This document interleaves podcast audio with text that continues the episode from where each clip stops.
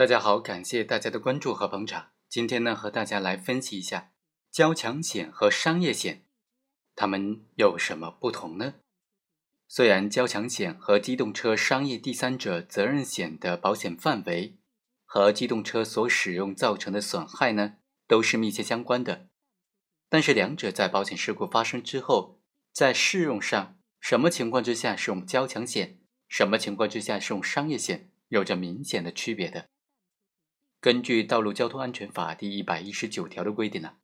交强险的保险事故，它明确是限定在是交通事故。从交强险的立法目的来看，交强险它具有强烈的公益的性质，保护交通事故受害人的利益是这项制度设立的基本的价值取向。所以，一旦发生机动车的交通事故，交强险的保险人都是第一顺位的赔偿义务的主体。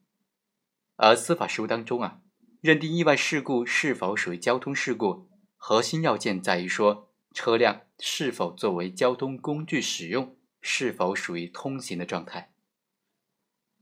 而根据第三者责任险的保险条款就可以发现了，第三者责任险是被保险人或者是他允许的合法驾驶者在使用保险车辆的过程当中发生的意外，导致第三人或者财产的损失的情况。第三者责任险，它有免责的情况，而且呢是必须严格的按照被保险人在事故当中的过错比例来承担保险责任的。所以啊，交通事故责任的认定对于保险人承担的给付责任就有非常重要的影响了。如果认定为是交通意外，事故双方都没有责任，那么保险人就应当在交强险的范围之内，按照无责任的限额来赔付。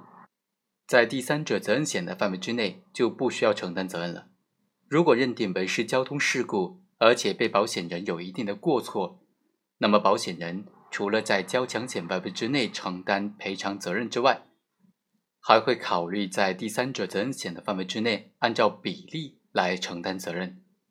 好，以上就是本期的全部内容，我们下期再会。